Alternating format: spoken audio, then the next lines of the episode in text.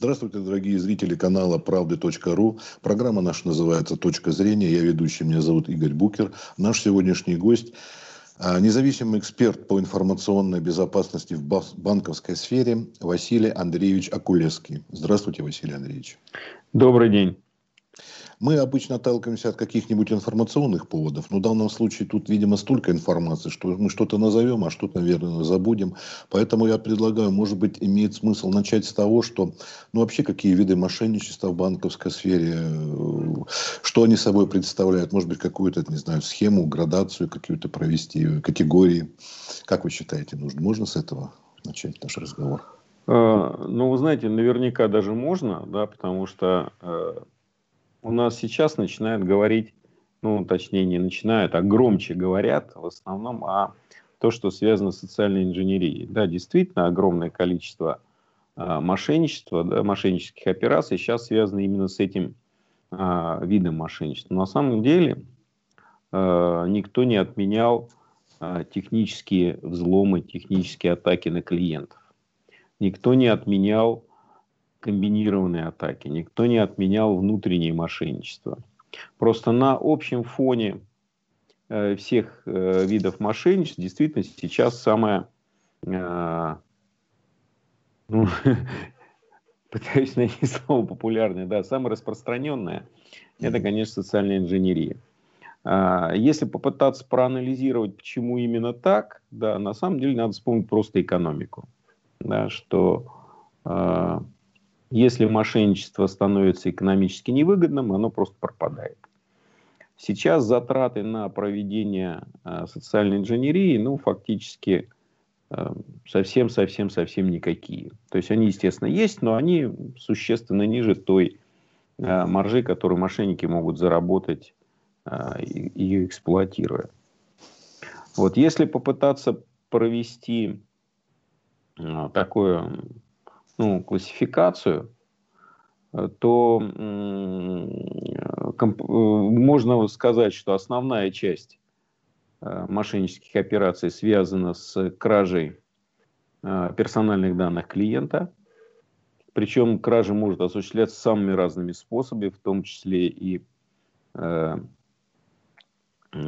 фишингом со всеми его разновидностями. Вот. И Э, может осуществляться путем простой э, кражи документов, денег, подмены личности. А может сейчас, как самая популярная история, связана с тем, что э, давят на клиента, психологическое давление, и он сам проводит банковские операции. Это самый трудный случай, потому что с точки зрения банка все операции выполнены исключительно правильно, они подтверждены самим клиентом лично, вот, и э, с точки зрения банка они не могут быть оспорены. Вот, и здесь для клиентов это самый тяжелый случай, потому что возврат средств в этом случае практически невозможен. Вот, и еще раз повторюсь, что это сейчас основная масса мошеннических операций. Клиенты а что... сами сообщают. Да, Василий да. а что в случае, если э, банковские данные были иначе э, украдены, вот тех взломом и прочим, там подтверждение каким-то образом отслеживается, что сам не делал? А, вы знаете, если происходит э, технический взлом, да, то там всегда остаются следы. Да. Есть следы, которые э, могут быть проанализированы экспертами, которые могут быть, если они правильным образом закреплены, э, переданы в следственные органы, и тогда, э, в принципе, возможно подтверждение того, что э, банк предоставил некачественную услугу, и в этом смысле он обязан возместить э, клиенту, физическому лицу, те деньги, которые он потерял в результате вот такой мошеннической операции. То есть в других случаях какие-то следы все равно остаются, да? кроме того, когда ну, сделался... если, если это идет технический взлом, то остаются всегда следы. Следы могут там в логах компьютера, сервера, ну, я не буду там да, да, технические понятно. детали рассказывать, но они э, реально остаются. В случае, угу. если э, происходит э, психологическая атака на клиента, и он сам переводит э, деньги на мошеннические счета по самым разным поводам, то э, следы показывают, что все операции совершены э, от имени клиента. И в этом смысле Они лишь подтверждают о том, что клиент сам все это сделал, и банк провел все операции только по поручению клиента. Ну вот, если практически подходить, недавно, как вчера и сегодня, вот мне поступило два звонка. Вчера э, голос такой, знаете, срывающийся на петушины, начал говорить о том, что я какие-то проводил э, операции в Сбере и так далее. Но я сразу же это выключил, вырубил и прочее. А сегодня был молчаливый звонок. Вот молчаливые звонки, они вот с чем связаны? Как тут поступать? Ну, молчаливые звонки я не могу вам сказать там, что с этим делать, потому что э, не, непонятна их направленность. Да. Если бы вам все-таки да. что-то говорили при этом, да. то э, тогда понятно, что вас обязательно хотят втянуть в разговор и в конце концов вывести на то, что вы будете сообщать свои э, вот, чувствительные данные. Если вам просто молчат в трубку, ну, это может быть самая разная там, история, самый разный повод, и здесь нет никакого совета, что надо в этом случае делать. Но психологи говорят, что любой звонок, который вы идентифицируете как от незнакомца, надо сразу прекращать. То есть просто такое правило, если у вас есть э, звонок, и вам молчат или начинают говорить явные вещи, связанные с какими-то банковскими историями, надо просто сразу вешать трубку. То есть никаких не нужно шуток, разводов по этому поводу, диалога. Понимаете, если вы уверены в себе, своей психологической устойчивости, да, и что вы там не поддадитесь ни на какие э, увертки, то тогда вы можете, конечно, попробовать потроллить. Но э, в большинстве случаев на том конце люди хорошо подготовлены, тренированные для того, чтобы э, вести диалог. И здесь работает э, психологические правила, да, которые построены в первую очередь на страхе, на жадности, на любопытстве. И что самое главное, все они идут под давлением. Давление, как правило, а, определяется срочностью. Надо все это очень срочно, очень быстро, некогда думать, надо срочно принимать решения. Ну, либо давит авторитетом, что это начальник сказал, большой начальник, очень большой начальник сказал, и поэтому надо отвечать срочно.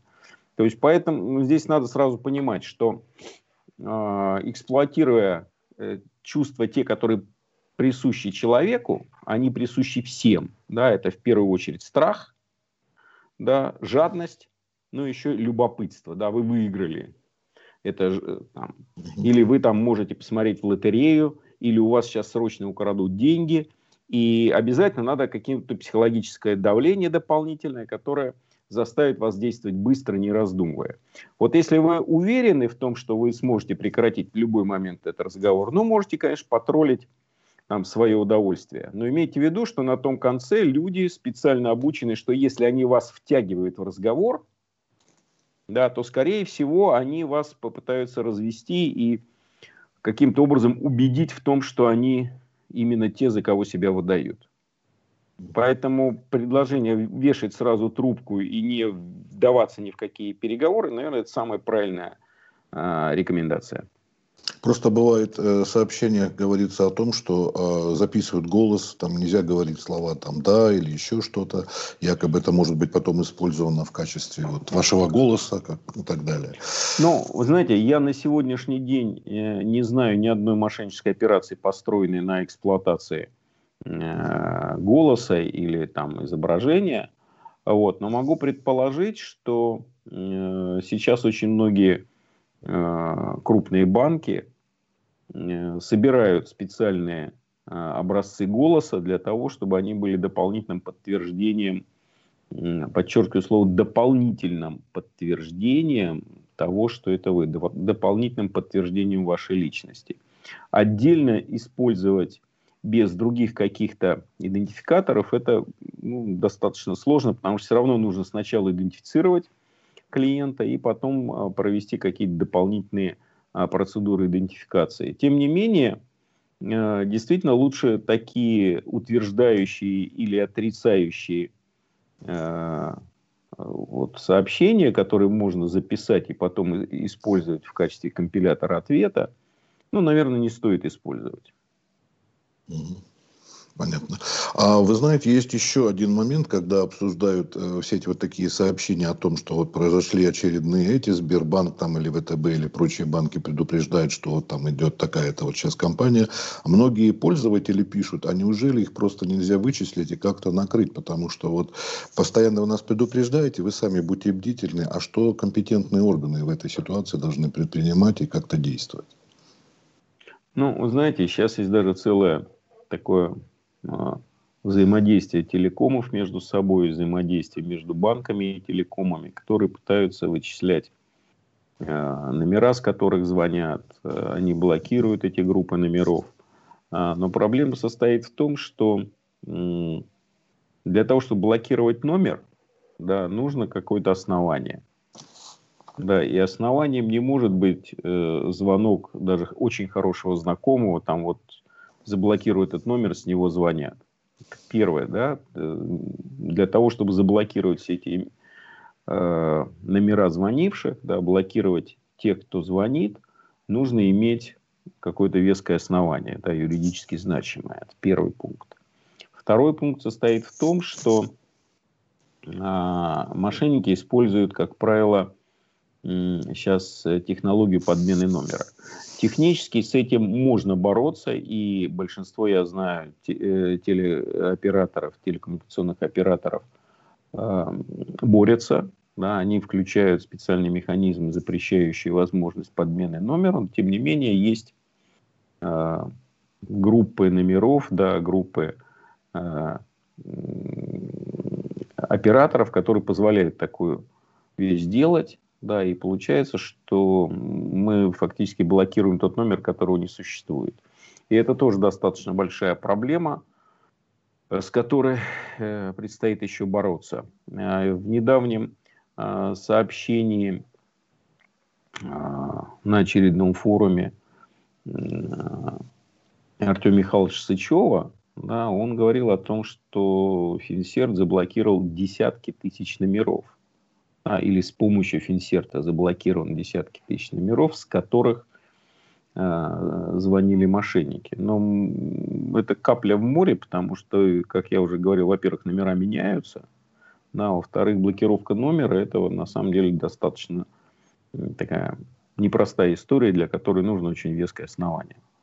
А если веское основание, значит нужна процедура фиксации этого звонка, причем для того, чтобы точно фиксировать, нужно одновременно фиксировать номер и звонящего, и кому звонят, э, время этого звонка, продолжительность этого звонка, для того, чтобы точно установить, откуда был звонок, чтобы можно было провести обратную трассировку и, может быть, вычислить э, реальный номер, но тогда получается, что мы обращаемся по одному номеру, реально звонили с другого номера, какой из них надо блокировать. И это действительно проблема, которая на сегодняшний день еще ожидает своего такого полноценного решения. Частично она там, решается, но полноценного решения на сегодняшний день просто ее технически нет. А все-таки технически, не юридически пока что. Больше именно технически. А, я вижу, что есть и юридические, и технические проблемы. Угу. И какая из них будет решена быстрее, я, честно говоря, не знаю. Угу. Но технически, в принципе, возможно решение, как вы считаете? Ну, Юридически, я так принципе, понимаю, понимаете, человека. В принципе, да, как, как бы так сказать, в общем, да, проблема решения имеет.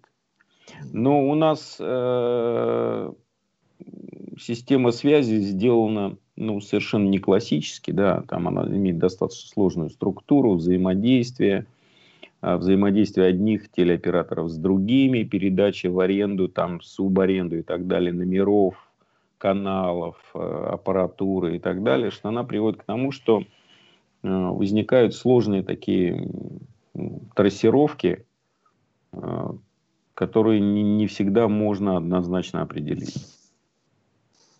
А что касается международного опыта, вам что-то известно, какие проводятся совместные там, съезды, конгрессы, обмен мнениями между специалистами? Вообще это не только российская проблема, я так понимаю. Ну, если там обращаться в историю, да, то первый вообще звонок относится к далекому 2003 году, ну, по крайней мере, по информации наших коллег из Британии, да, когда по телефонному звонку уважаемая мадам перевела несколько десятков э, тысяч фунтов на счета так называемые резервные или защищенные э, при информации о том, что ее деньги собираются украсть. И она сама перевела на счет, который сообщили мошенники. Ну, то есть они провели такую первую социальную атаку по телефону. Поэтому не только это наша проблема, это проблема, ну, носит международный характер. На моих глазах еще в 2006 году, э, когда только-только появлялись карты, по телефонному звонку женщина подошла к банкомату и стала переводить а, деньги со своей карты на какой-то там счет, который сообщили по телефону. Ну, то есть она таким образом перевела там, несколько транзакций, сделала в сумме около 300 тысяч. Потом говорила, что ее обманули. Вот. Э, буквально там практически на глазах было. Женщину пытались остановить, что вы делаете. Там, Отойдите, это не ваше дело, я спасаю свои деньги. Ну, вот такие случаи были у нас еще в 2006 году. То есть это проблема не сегодняшнего дня, она просто сегодня стала э, наиболее, опять как я говорю, экономически выгодной, да? потому что появились базы данных номеров, фамилий, и они пошли сейчас в широкие, что называется, в широкое распространение на рынках Докнета, и можно купить огромные массивы данных, которые были э, украдены или произошли утечки э, из самых разных источников. Это мой вот буквально недавний случай из э, интернет-магазина Джум утекли, там сотни тысяч записей, еще какие-то интернет-магазины, интернет-площадки. Э, несколько лет назад была крупная утечка данных, связанная с железнодорожными кассами, аэрофлотом – и эти данные, они, в общем-то, ну, почти не стареют, да, потому что фамилия и отчество меняется нечасто, номер карты. Многие банки продолжают перепускать с тем же номером, которые были раньше. Вот, и получается, что данные, они, в общем, как не очень стареют. Да. Либо э, достаточно информации о том, что Э, фамилия, имя, отчество, к ней привязан определенный банк. Я понимаю, что клиент остается в этом банке. Первые четыре цифры остаются теми же самыми, что бы я ни делал, потому что они связаны с типом карты и, э, собственно, банком. Вот. А дальше вопрос психологии, чтобы развести на все остальные данные этой карты. И здесь уже э, когда эти данные получены, значения не имеют. А вы знаете, вот раньше, когда а, интернет был по, по карточкам, нужно было перевернуть и обратную сторону ребром монеты стереть, потому что она покрыта была. Ну и сейчас слоем. такие есть. Да, и сейчас вот э, дают вот в супермаркетах где это. А вот почему в банковской карте вот этот трехзначный номер на обратной стороне, когда выдает вам сотрудник банка, он прекрасно его видит. Он не закрыт ничем. Ну, смотрите, по правилам а, сотрудник банка выдает э, карточку в запечатанном конверте. Не всегда это бывает. Ну, да, тогда это уже нарушение со стороны банка. А вот. Но, тем не менее, он все равно достает карту из э, закрытого конверта и скрывает его, даже если он просто переда... вынимает оттуда карту, то в любом случае – Э, он передает или достает э, карту в запечатанном конверте. Ну, вот. когда он Более дает, того, дает владельцу, того, она, бывает, что даже конверта не видно. Бывает такое, сталкивался лично сам. Ну, значит, э, это повод для того, чтобы сообщить, скажем, в Центральный банк да, о нарушении порядка выдачи карты. Это серьезное наказание для сотрудника банка? Или это э, просто... Ну, для сотрудника банка это может быть самое разное наказание, вплоть до увольнения. Если не было последствий, то там уголовной ответственности не, не наступает. То есть это или дисциплинарная, или угу. в худшем случае это административная ответственность. Но э, там сильной ответственности за это трудно Ну, в таком, в таком случае лучше что, не брать эту карту, если ее принесли без конверта, и попросить заменить или что сделать? Ну, знаете, наверное, это не такая большая сейчас проблема. Да, mm-hmm. объясню почему. А, в те времена, когда банки не использовали технологии 3DS, этот код использовался в основном для подтверждения платежей в интернет-эквайринге. Это был какой-то такой вот специальный код, который подтверждал, что вы это вы, когда вы платили в интернете. Да, вы не видите магазин, магазин не видит вас. И вот это абсолютно такое разъединенное общение. И этот код, он являлся действительно кодом безопасности. Сейчас э, в большинстве своем банки подключают так называемую э, трехдоменную э, аутентификацию 3DS. Сейчас уже пошла технология 3DS 2.0, да, которая использует гораздо более разнообразные технологии аутентификации человека, идентификации и аутентификации. То есть идентифицирует человека и подтверждает его личность. А кроме того, 3DS 2.0 это новый стандарт безопасности, он к тому еще и э, анализирует саму транзакцию, он анализирует параметры устройства, с которого проводится э, эта транзакция, он анализирует э, историю платежей клиента, выставляет определенный скоринговый э, балл для конкретной транзакции, и тогда уже система сама принимает решение, что это нормальная транзакция или транзакция, которую надо прервать, или это какое-то третье состояние, при котором нужно подтвердить выполнение транзакции. В каждом банке вот это третье состояние угу. решается как, как бы по-своему. Да, Сбербанк просто блокирует и предлагает вам перезвонить самому. Вот. Какие-то банки пытаются дозвониться до клиента и сообщить о том, что у вас заблокирована карта. Если вы хотите, значит, обратитесь по телефону, который находится на карте. При этом надо понимать, что в такой конструкции нельзя отвечать на тот звонок э, со стороны банка и проводить какие-то действия. Если вам сообщили, что у вас какие-то проблемы, вы должны повесить трубку и перезвонить по тому номеру, который находится а, на обороте карты или на лицевой стороне. Это как раз номер для выяснения всех проблем, связанных с э, какими-то проблемами с картой. А, вопрос, может быть, конечно, несколько так наивно прозвучит, но мы знаем, что подделывают сайты. Ну, просто берут, да, очень похожий сайт на какого-то банка и используют. Да. А вот э, телефон, который указан, да, вот на той же обороте, и вот каким-то образом, как раз подмена телефонных номеров может быть никаким образом невозможно подключиться, заменить тут-то как? Ну, к сожалению, э, я здесь скажу так, что это информационные технологии, да, и все, что написано в программе одного человека, может быть взломано другим. Да, поэтому подмена номера в транзакции, она на самом деле, там, номера телефона в транзакции, э, она технически возможна. А вот, для этого существует там много других способов попыток пресечь попытки мошеннические. Есть много способов проанализировать, а, был ли а, этот же телефон, это же сим-карта, или это другая сим-карта, другой номер телефона, другой сам телефон, но номер телефона остается клиентский, в том же месте проводит, в то же время ту же сумму с теми же направлениями платежа то есть есть э, много еще параметров, которые позволяют э, проконтролировать, что это все-таки, да, этот клиент, да, именно он, это именно он проводит. То есть это не только контроль самого номера, да, но и контроль сопутствующих параметров.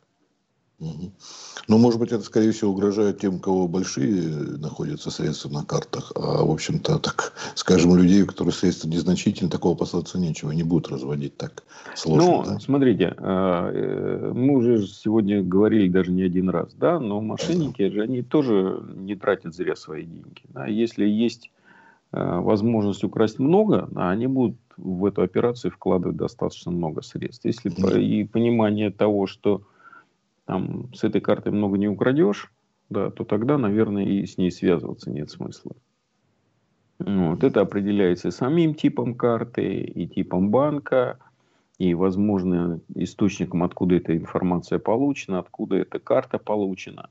То есть там есть много там, дополнительных признаков, которые могут э, сообщить мошеннику, насколько эта карта интересна. Ну, например, она получена из автомобильного магазина, да, там, где с помощью этой карты пытались оплатить там автомобиль.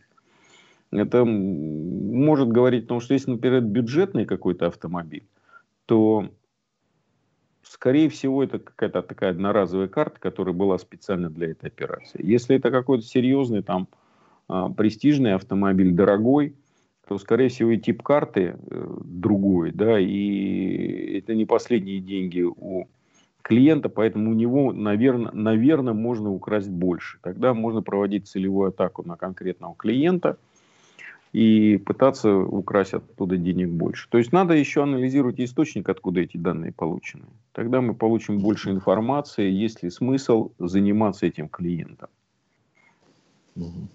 Сейчас, слава богу, ну, существует, вот можно скачать приложение, которое блокирует номера, и там иногда довольно интересные номера высвечиваются, каких-нибудь не телекомов даже, не там, Билайн с МТС, а вообще какие-то малоизвестные. Это, видимо, тоже идет какая-то подмена, о которой вы уже говорили, да? Номера? Ну, знаете, я уже говорил о том, что на самом деле телефонная сеть, она устроена очень сложно, да, и еще угу. есть такое а, а, Voice IP или VoIP, да, это голосовая а, передача голоса с, с помощью технологии IP. Они тоже используют а, средства телекоммуникации, как телефоны, и можно с них звонить на обычные номера, и с обычных номеров можно на них звонить. А, вот. И таких а, операторов огромное количество. По крайней мере, а, когда мы с коллегами из телекомов обсуждали эти вопросы, ну, мы насчитали таких операторов больше 50. Я подозреваю, что это не конечное число, что на самом деле по нашей великой стране их довольно много. Угу. А вот, и поэтому о, большая тройка или четверка не ограничивает список тех операторов, которые предоставляют услуги телефонной связи. Василий Ильич, вопрос был мой этот связан с тем, что, может быть, стоит обратить внимание, если блокировка не происходит, номер раз поменяли, но пишут какой-то странный, что вот лучше это заблокировать, или это тоже может быть разные вещи? Ну, знаете, Скорее блокировка всего. неизвестных номеров, она никогда лишней не бывает. Угу. Угу. Вот, потому что если это действительно нужный э, какой-то очень важный звонок, да, в конце концов, до вас достучаться любым другим способом, там, mm-hmm. который, может быть, не связан, собственно, с номером телефона, найдут достучаться. Mm-hmm. Вот. Если это там мошеннический, так лучше пусть он будет в списке заблокированных номеров. Mm-hmm. То есть пока эту возможность э, обойти не могут мошенники, так я понимаю. Они меняют номера и все, которые еще не Ну, они меняют номера и, ну, заблокировали, и все, заблокировали, угу. переход следующий.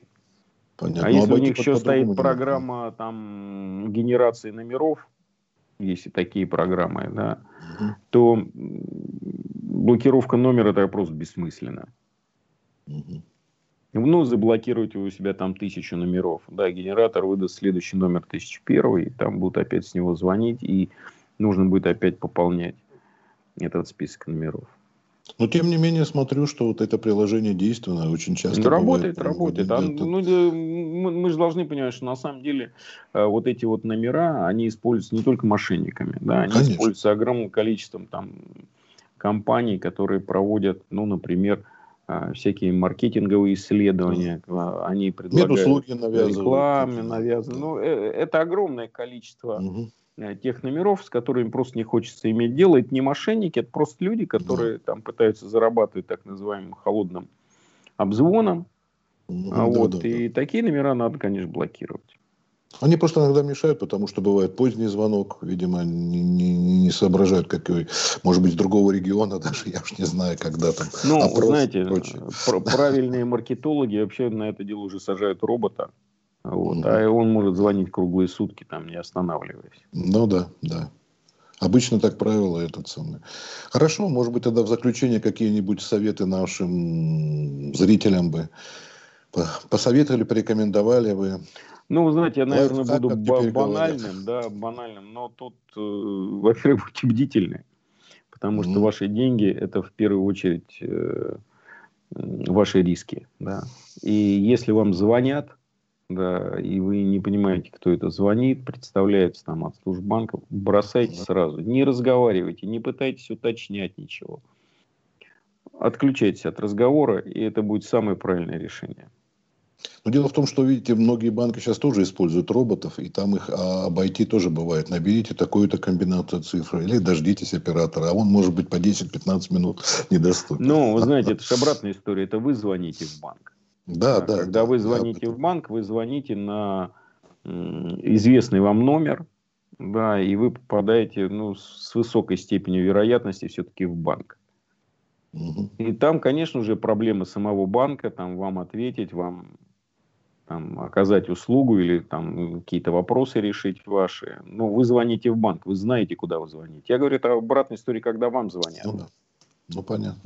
Ну, в крайнем случае, можно просто подойти, да, в любое отделение и там уже, да, на месте тоже решить вопрос, если уж долго по телефону не отвечают. В крайнем случае, если в городах ну, это проще да, можно... Наверное, да, наверное, так будет проще. Вот. Спасибо огромное за то, что вы уделили нам внимание. Надеюсь, что мы, может быть, э, как сказать, о более каких-нибудь оптимистичных вещах поговорим в отношении мошенничества. Но это неистребимо, сколько существует человек, деньги, настолько и мошенники. Поэтому из, измыслить что-то еще. Спасибо огромное. С нами был независимый эксперт по информационной безопасности в банковской сфере Василий Андреевич Акулевский. До свидания. До свидания.